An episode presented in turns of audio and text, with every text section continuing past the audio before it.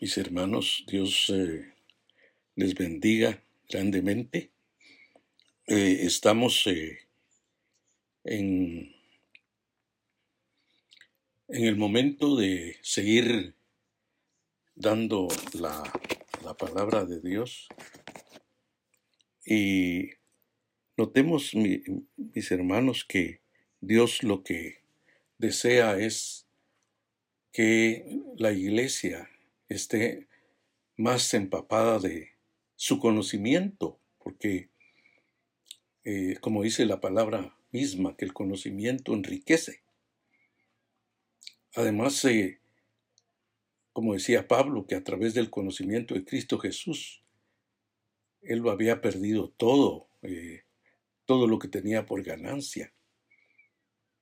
Él lo estimaba como pérdida o por basura, por el eminente conocimiento de Cristo. Eso quiere decir que cuando uno está más eh, empapado de, del conocimiento del Señor, eh, la mentalidad va a ir transformándose, cambiando, eh, teniendo fruto de justicia del cielo y entonces va a ir eh, penetrándose en el, en el querer como el hacer por, por la buena voluntad del Señor.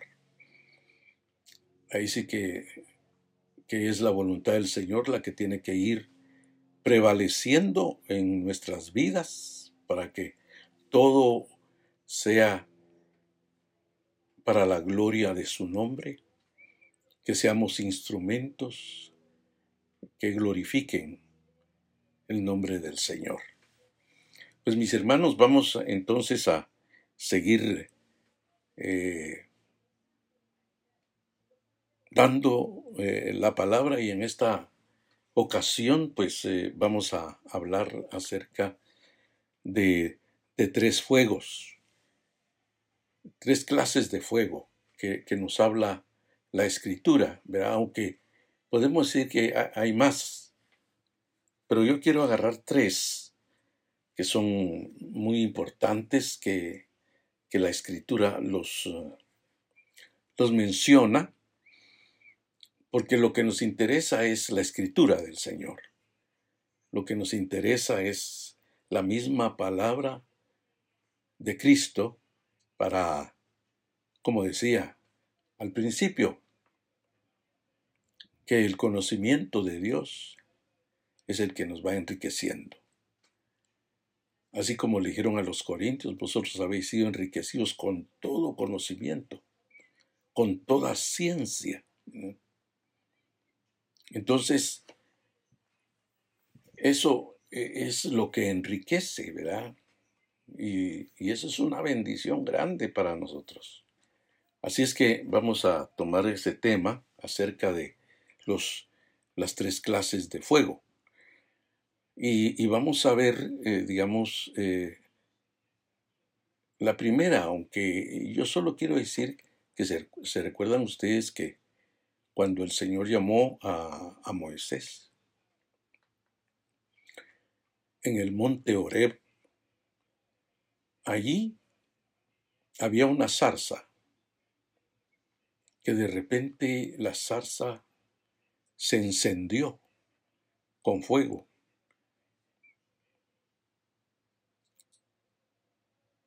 Y como en el desierto, pues por causa del calor, pues comúnmente las zarzas ardían, pero se apagaban. En cambio, ese día que del suceso de la zarza, que vino el fuego de Dios y dice que la zarza estaba encendida y el fuego no se apagaba. Entonces, vemos ahí que eso fue lo que le llamó la atención a, Moisés, que el, fuego no se apagaba que la zarza seguía encendida. y cuando se acercó, oyó la voz de Dios que le habló desde la zarza. Entonces, mis hermanos, eh, eh, ¿cómo es eso que, que también la Biblia dice que Dios es fuego? Y bueno, y dice que es fuego consumidor. Pero hablando de del fuego,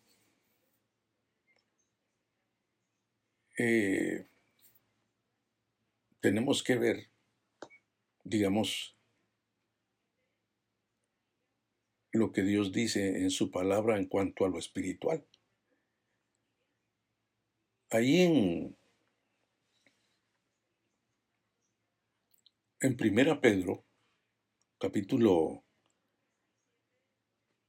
4, versículo 12, vamos a ver en esa clase de fuego que habla la escritura.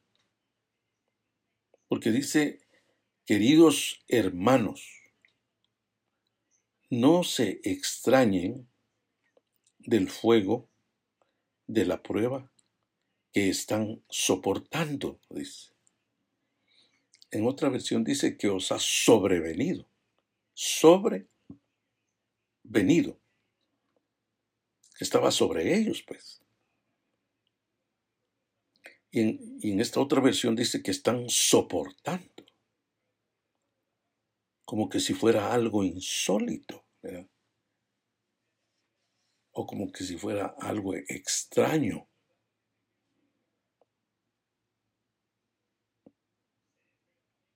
O sea, no se extrañen o, no, no se sorprendan del fuego de la prueba. Entonces, lo que el Señor está mencionando aquí es de que las pruebas eh, son un fuego. Porque dice el fuego de prueba. Y eso también eh, lo menciona el capítulo 1 de Primera Pedro, cuando el Señor habla y, nos dice ahí, cuando dice, esto es para, para ustedes motivo de alegría, dice, a pesar de que hasta ahora han tenido que sufrir diversas pruebas. Pruebas por un tiempo. El oro, aunque perecedero, se acrisola al fuego. Así también la fe de ustedes, que vale mucho más que el oro, al ser acrisolada por las pruebas, demostrará que es digna de aprobación, gloria y honor cuando Jesucristo se revele. Entonces, tenemos que ver eso porque en ese tiempo la iglesia estaba pasando pruebas, estaba pasando persecución por predicar el Evangelio, por estar en el Evangelio, por vivir en el Evangelio. Y entonces ellos estaban en esa, en esa situación. Pero ¿Cómo es de que Pedro menciona ahí que, así como el oro se, se prueba en el crisol, así la fe nuestra se prueba en las pruebas. Entonces por eso es que dice ahí la prueba de, fuego menciona la palabra de Dios. Cuando dice, queridos hermanos, no se extrañen del fuego de la prueba, que están soportando como si hubiera algo insólito, o como si fuera algo insólito, como si, eh, como si fuera algo extraño, dice la otra versión. Al contrario, alegres de tener parte en los sufrimientos de Cristo, para que también sea inmensa su alegría cuando se revele la gloria de Cristo. Va relacionado con el capítulo 1. Entonces dice, dichosos ustedes si, si los insultan por causa del nombre de Cristo, porque el glorioso Espíritu de Dios reposa sobre ustedes. Que ninguno tenga que sufrir por asesino o ladrón o, delincuente, ni siquiera por entrometido.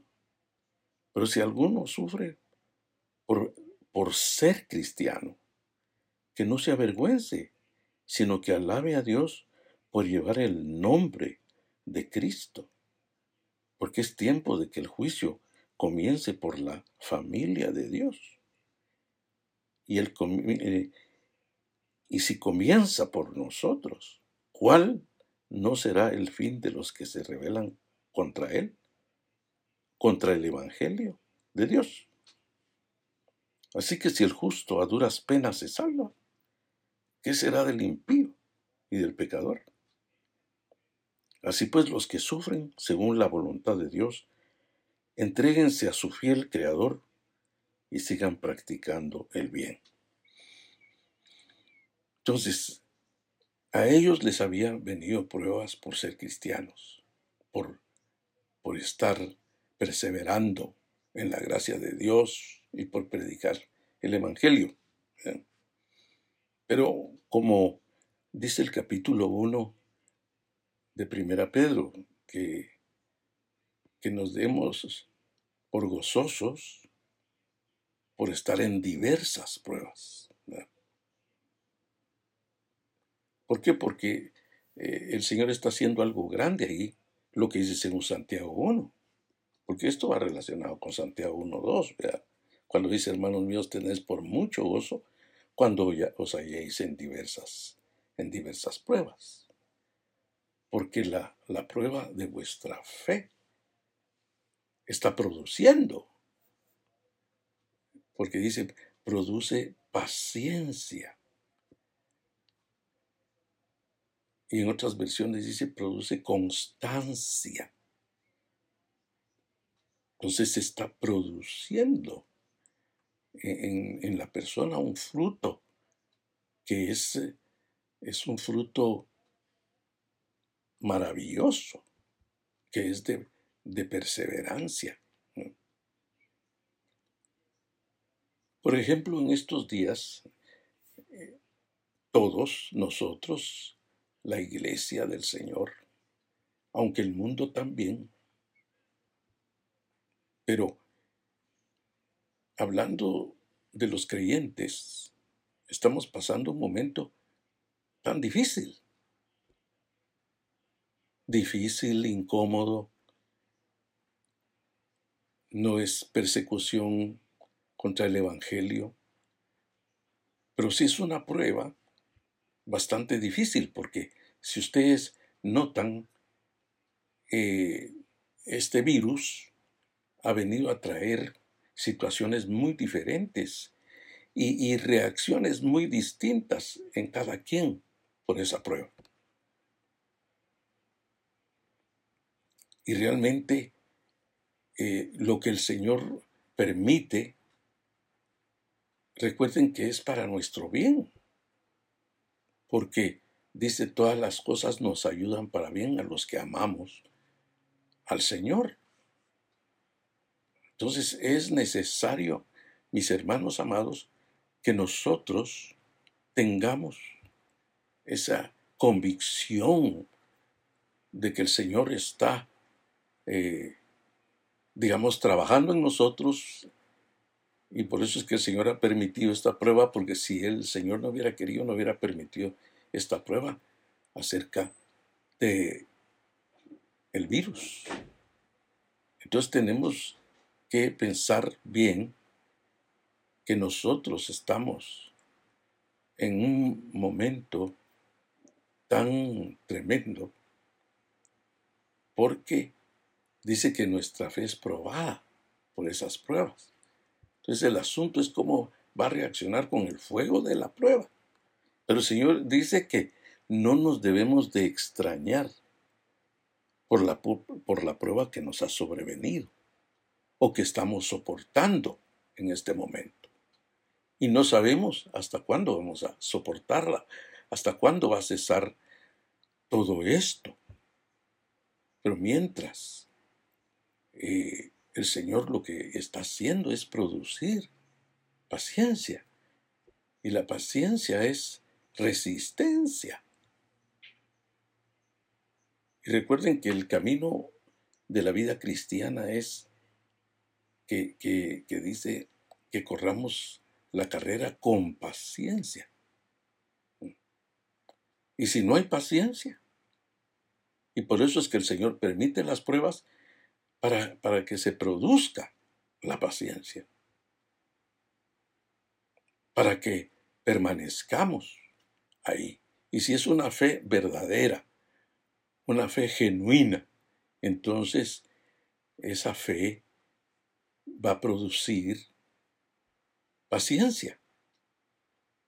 Y dice, y la paciencia va a ser, dice, una obra perfecta para que se, seáis maduros, dice. Imagínense, porque el Señor eso es lo que desea, que, que se llegue a la a la madurez. Porque en realidad el Señor lo que, lo que desea es que tengamos nosotros una actitud de esa una actitud de esa magnitud. Porque así, digamos, probaron a, Job. A Job le vino el fuego de la prueba en sus tiempos. Y ya ven ustedes que, que la vida de Job fue de sufrimiento. Pero también le llegó la bonanza. Y aún el Señor dejó escrito ahí, ¿verdad? Que el Señor pone la llaga, pero también da la medicina. Entonces, notemos eso que Dios lo que desea es que nosotros vayamos aprendiendo, pues, porque eh, por eso es que estoy hablando de tres clases de fuego. Estamos viendo el primero. Bueno, yo puse por primero este.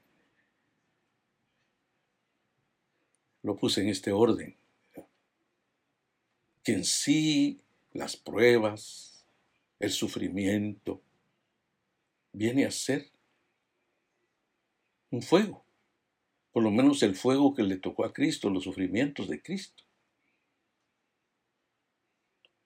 Fue para exaltación, fue para gloria. Por eso dice que los profetas ya habían anticipado, porque tenían el Espíritu de Cristo y habían anticipado de los sufrimientos que vendrían sobre él, pero también las glorias que vendrían después de esos sufrimientos. Y las glorias que vinieron después fue la resurrección, después fue la ascensión. Después fue el sentarse a la diestra del Padre. Mm. Y, ahora después la función de, sumo sacerdote. Todas esas son glorias. Entonces vemos eh, eh, nosotros digamos, esas glorias tremendas que vienen, los sufrimientos y así, es como también el Señor va a ser, porque dice que en el capítulo 1 dice que serán, todo, todo ese sufrimiento será vuelto en gloria cuando Jesucristo se revele, cuando Jesucristo regrese en el arrebatamiento de la iglesia. Entonces nosotros tenemos que ver cómo es que el Señor desea, pues, que nosotros tengamos esa bendición tan maravillosa, que nosotros tengamos ese, ese, ese glorioso encuentro con nuestro Señor. Porque esa es la iglesia que está siendo preparada para el final. Entonces, tenemos que entrar en todo eso, mis hermanos. Entonces veamos pues que Dios lo que está haciendo es eso. Así que eh, que esto traiga aliento a su corazón, a su vida, porque Dios lo que desea es que usted sea conformado a la imagen del Señor Jesucristo. Pues vamos a ver ahora entonces a la segunda clase de fuego. Por ejemplo, eh, estaba viendo yo en el capítulo 1 de segunda carta de Timoteo, que dice la palabra de Dios, por esta razón te vuelvo a recordar que avives el don de Dios que está en ti por la imposición de mis manos. Te ruego. Y en otra versión dice, por lo cual te aconsejo que avives el fuego del don de Dios que está en ti por la imposición de mis manos. Porque por la imposición de las manos del apóstol Pablo había venido eh, sobre Timoteo el fuego del Espíritu Santo.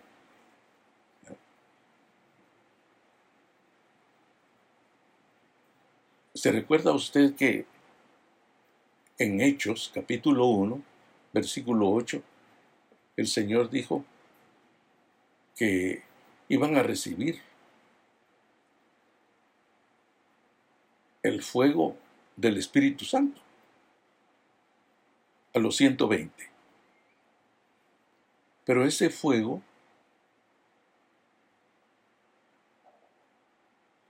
iba a ser para que ellos tuvieran la capacidad de trabajar para Dios, para que el Evangelio se proclamara, primero desde Jerusalén, después Judea, después Samaria y hasta lo último de la tierra. Entonces, pero notemos eso que el Señor eh, envió, ese poder, ese fuego. Pero ese fuego era un poder para trabajar para el Señor, para, para proclamar el nombre del Señor. Y si usted ve ahí en, en el capítulo 8, Y, si, sigue leyendo en los demás versos, los siervos de Dios que estaban llenos del Espíritu Santo.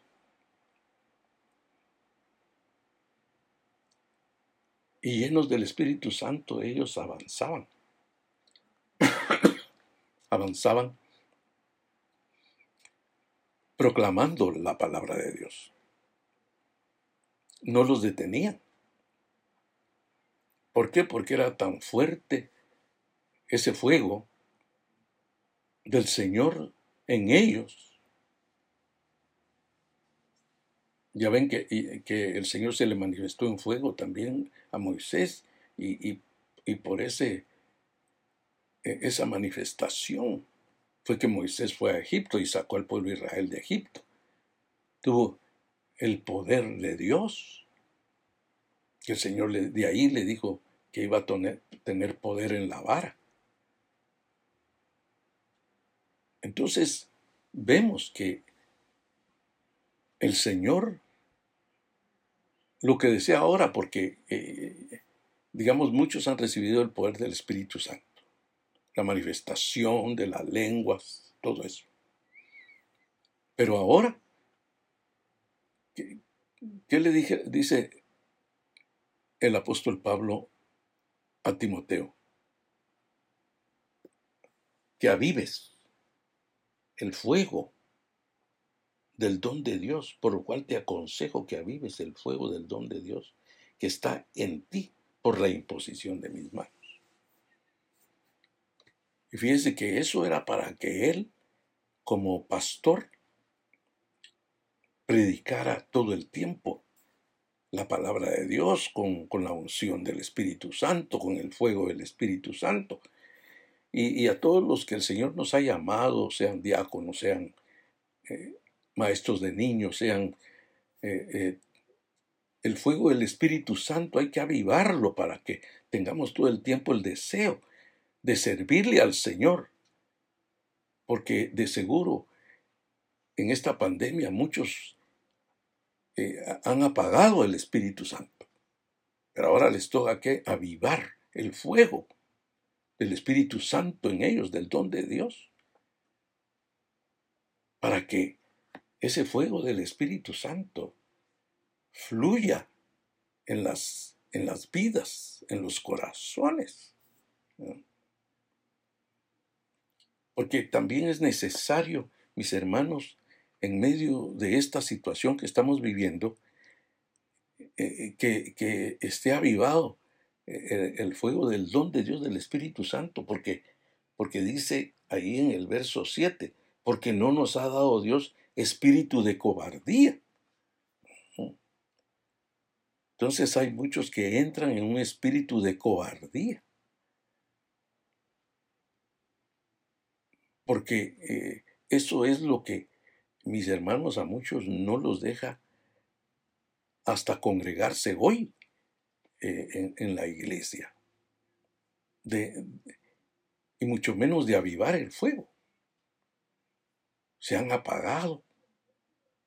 Porque mis hermanos, a través de las reuniones, a través de, que usted asista a la iglesia, ahí se va a avivar el fuego del don de Dios, alabando el nombre del Señor, glorificando el nombre del Señor, recibiendo la palabra de Dios allí eh, en presencia en los cultos. Es cierto que lo puede recibir en su casa, pero, pero muchas veces eh, hay gente que se le envía los mensajes y, no tiene tiempo porque está ocupado o porque se durmió. Y la realidad es que eh, en lo personal he estado enviando los mensajes es para que se reúnan con la familia a oír el mensaje de la palabra de Dios. Que el Señor ha enseñado a, nosotros los, los papás, nos ha enseñado a que les enseñemos a nuestros hijos, capítulo 6 de Deuteronomio, que les enseñemos en nuestras casas la palabra de Dios. Entonces la palabra de Dios es enviada para que eh, se pongan a escuchar la palabra de Dios, para que el Espíritu se avive, el fuego del don de Dios en la oración, en el hablar en, en lenguas. Y eso es lo que Dios desea, que, que la iglesia esté encendida Porque el Señor lo que quiere es, no de balde dejó esto, pues que, que el fuego del Espíritu Santo esté encendido. Si, si, ya ve que en primera Tesalonicenses, ahí nos habla, en el versículo 19, dice, no apaguéis el Espíritu. Y hay muchos que lo tienen apagado. y otros que los tienen, tienen contristado al Espíritu Santo. ¿Por qué? Porque se han desviado, porque han pecado delante de Dios. Y entonces eso no lo quiere el Señor para nada. Ya ve que eh, el apóstol en, primo, en primera Timoteo 4, 14 dice, no, no descuides el don que está en ti, que te ha sido dado por medio de profecía, porque a Timoteo se le había dado por medio de profecía. Y, bueno, Dios tiene diferentes formas de, de dar el don del Espíritu Santo. Porque en la casa de Cornelio vino de una forma diferente. Pero a Timoteo a través de una profecía. Pero miremos, mis hermanos, cómo es que, que dice no descuides, no apagues el Espíritu, aviva el fuego del don de Dios que está en ti, del fuego del don de Dios que está en ti. Eso quiere decir que hay que encender el fuego. Es como, como cuando quieren encender un fuego, si le echan gasolina a ese, y luego va a encender. Entonces la gasolina que nosotros le tenemos que para que el fuego se avive es es estar en la alabanza, es estar en, la congregación recibiendo la palabra, hasta en ayunos. Hay que encender el fuego del Espíritu Santo en la oración. Porque Dios lo que quiere, mis hermanos, es de que avivemos el fuego del don del Espíritu Santo. Porque también las ocupaciones y todo de la vida, los afanes de la vida, hacen que se apague el Espíritu Santo. Hay que encenderlo porque imagínese, porque si no se entra en temor, en cobardía, en desánimo, en tantas cosas. Estar viendo a los hombres, estar viendo eh, los defectos en la iglesia, estar todo eso. Y, el Señor dice, no, aviva el fuego del don de Dios. Y, el apóstol Pablo a Timoteo le habla aquí sobre que hay que avivar el fuego porque eh, él tenía que predicar el Evangelio y, dice en el verso 8, por tanto no te avergüences de dar testimonio de nuestro Señor, ni de mí, que soy preso, suyo, sino participa de las aflicciones por el Evangelio según el poder de Dios quien nos salvó y nos llamó con llamamiento santo, no conforme a nuestras obras, sino según el propósito suyo y la gracia que nos fue dada en Cristo Jesús antes de los tiempos de los siglos. Imagínense, qué tremendo. Entonces debemos de avivar el fuego del don de Dios. Debemos de, penetrarnos, mis hermanos, para que eh, esté la situación, esté favorable a nosotros, porque porque ahí dice que estar llenos del Espíritu Santo, dice, porque no nos ha dado Dios espíritu de cobardía,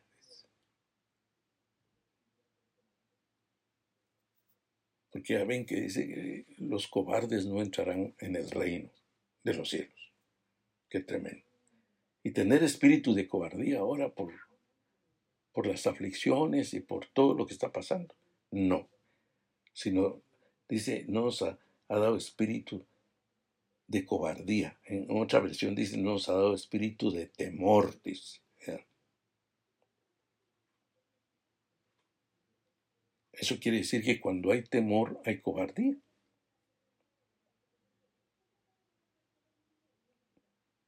Espíritu de cobardía. Sino, dice, sino de poder. Ya ve que Jesús dijo, y recibiréis poder, poder de arriba. Y eso es lo que se necesita hoy, el poder de arriba, para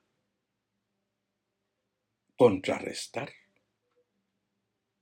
toda la cobardía, todo el temor ante todas estas situaciones que están pasando. Eso es lo que Dios eh, nos da a entender. Espíritu de cobardía, espíritu de amor y de dominio propio. Y, hay, una, hay una versión que, que dice de autodisciplina de autocontrol. Porque Dios desea, mis hermanos, amados, que, porque si estamos, tenemos avivamiento en el Espíritu Santo, entonces vamos a tener poder y vamos a tener eh, amor, ese amor que, que, no se apague, ¿verdad? Porque, porque ya ve que, que dice las muchas aguas no, no podrán apagar el amor, ni lo ahogarán los ríos.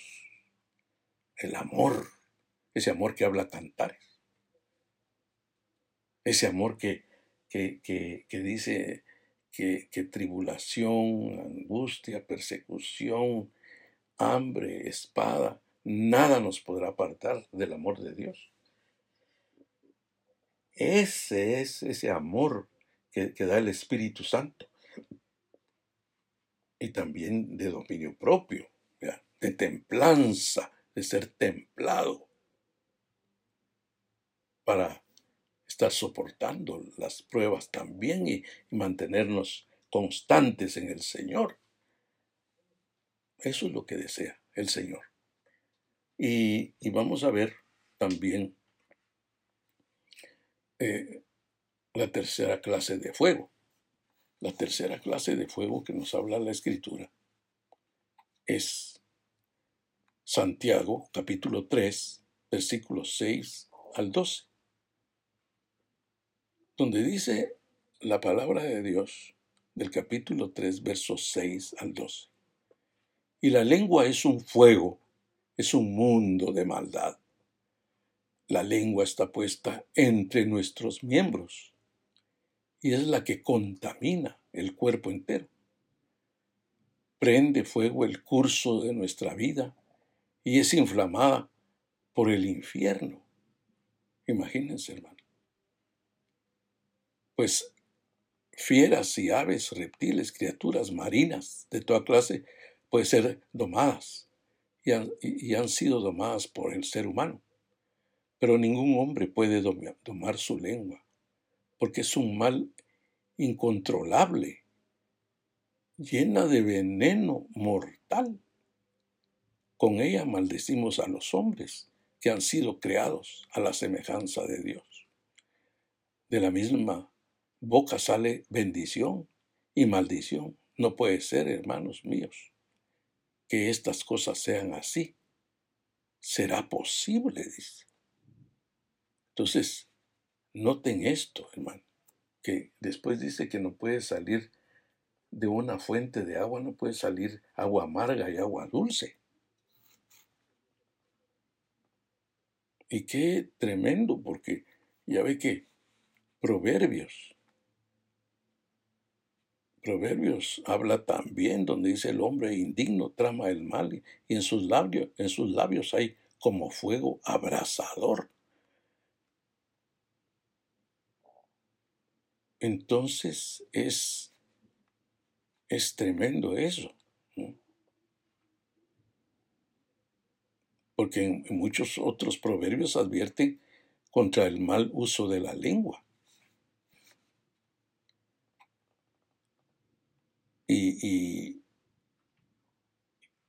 y, de las siete cosas que aborrece Jehová, en Proverbios, porque dices, seis cosas aborrece Jehová y aún siete abomina su alma. Entonces, una de las cosas, cuando dice los ojos altivos, la lengua mentirosa. Ese es uno de los pecados tremendos. Y en eso nosotros podemos caer, en ese fuego de la lengua que viene a afectar. Dice que contamina la creación. Pero cuando, cuando una persona es transformada por Dios, cuando una persona es, es eh, visitado por la gracia de Dios, que es un justo, mire lo que dice, plata escogida es la lengua del justo. Pero el corazón de los impíos no vale nada. Y, menciona más cuando dice, hay quienes hablan como, como dando estocadas de espada, dice, pero la lengua de los sabios es medicina. Entonces, por el otro lado, digamos, los que, los que están en Cristo y, los los maestros de la palabra de Dios que Dios ha levantado hablan de la palabra de Dios que llenan y transforman el corazón de, de la iglesia. Pero el lado del fuego Es, tremendo eso, ¿verdad?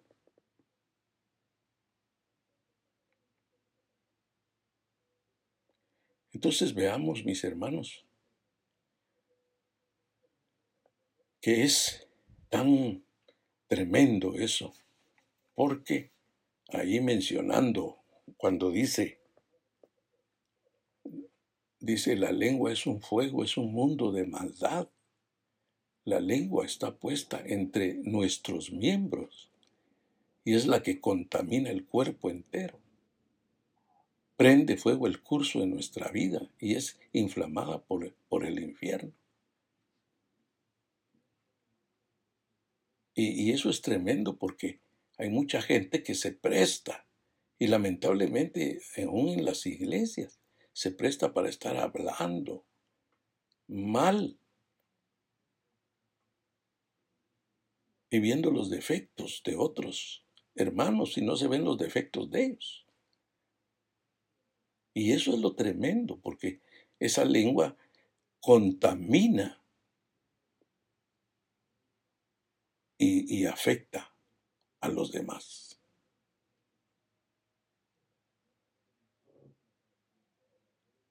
Por eso es que, dice ahí que, el hombre ha podido dominar a las fieras, dice. Pero ningún hombre puede dominar su lengua porque es un mal incontrolable, lleno de, veneno mortal. Y lo tremendo es, dice, con ella bendecimos al Señor y Padre, y con ella maldecimos a los hombres que han sido creados a la semejanza de Dios. Porque al maldecir a los hombres es quererles que le pase mal de todas formas, de toda clase. Y dice, de la misma boca sale bendición y maldición. No puede ser, hermanos míos, que estas cosas sean así. Porque en la iglesia a la que escribió Santiago, ya en el capítulo 4 dice que habían guerras,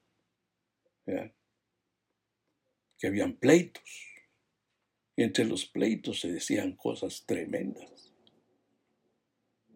Se maldecían unos a otros. Y, y después resultaban bendiciendo. Y eso no es así. ¿Será posible eso? Por eso, mis hermanos, es necesario que tomemos en cuenta estas enseñanzas de la palabra, porque estas tres clases de fuego que vimos es el, el fuego de la prueba, el fuego del Espíritu Santo y el fuego de la lengua. Tengamos cuidado con eso de la lengua, hermano. Porque la palabra de Dios ahí nos dice claramente, ¿verdad? La muerte y la vida están en el poder de la lengua, y los que gustan usarla comerán de su fruto. Entonces, si, si la usan para mal, comerán de ese fruto. Y si la usan para bien, comerán de ese fruto. Por eso es donde dice la muerte y la vida están en el poder de la lengua. Porque cuando dice si confesamos que Jesucristo es el Señor, seremos salvos.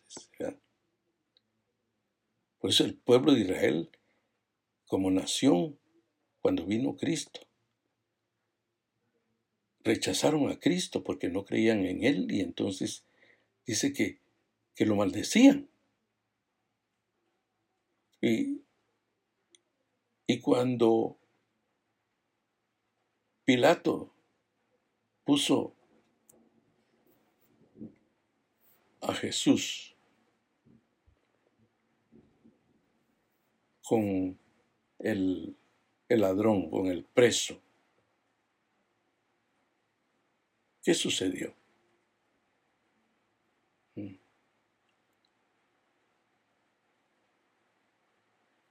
Y, dijeron que preferían al preso y no a Jesús.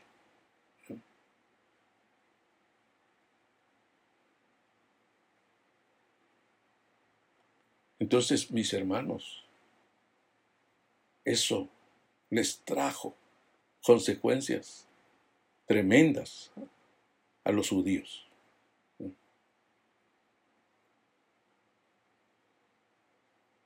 ¿Por qué? Porque Dios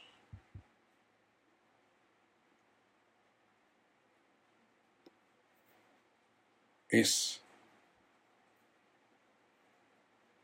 celoso. y los que rechazaron a su hijo.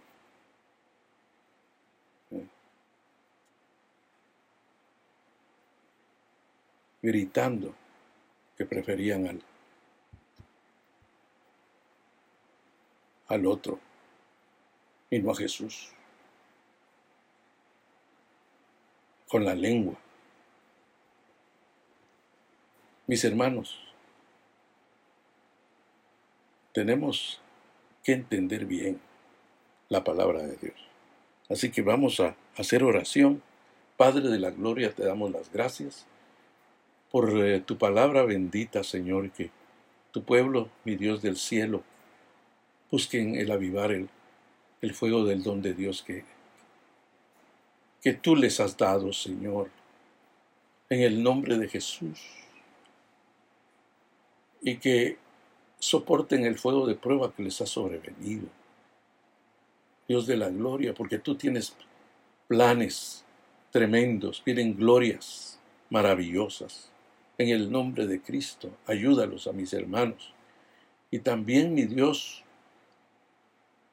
que por el Espíritu Santo, por la sabiduría de tu palabra, porque allí en Santiago, después de que se habla de la lengua, viene la sabiduría de lo alto Señor de la Gloria, que tú les ayudes a mis hermanos para que, que llenos en sus mentes de la sabiduría tuya, van a hablar solo cosas positivas y van a edificar y van a, solo van a bendecir y no van a maldecir.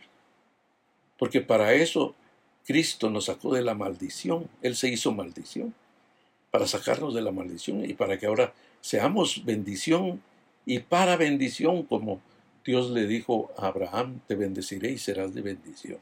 En el nombre de Jesús te lo pido, mi Dios, en el nombre de Cristo. Hazlo, mi Padre Celestial, en el nombre de Jesús. Amén y amén.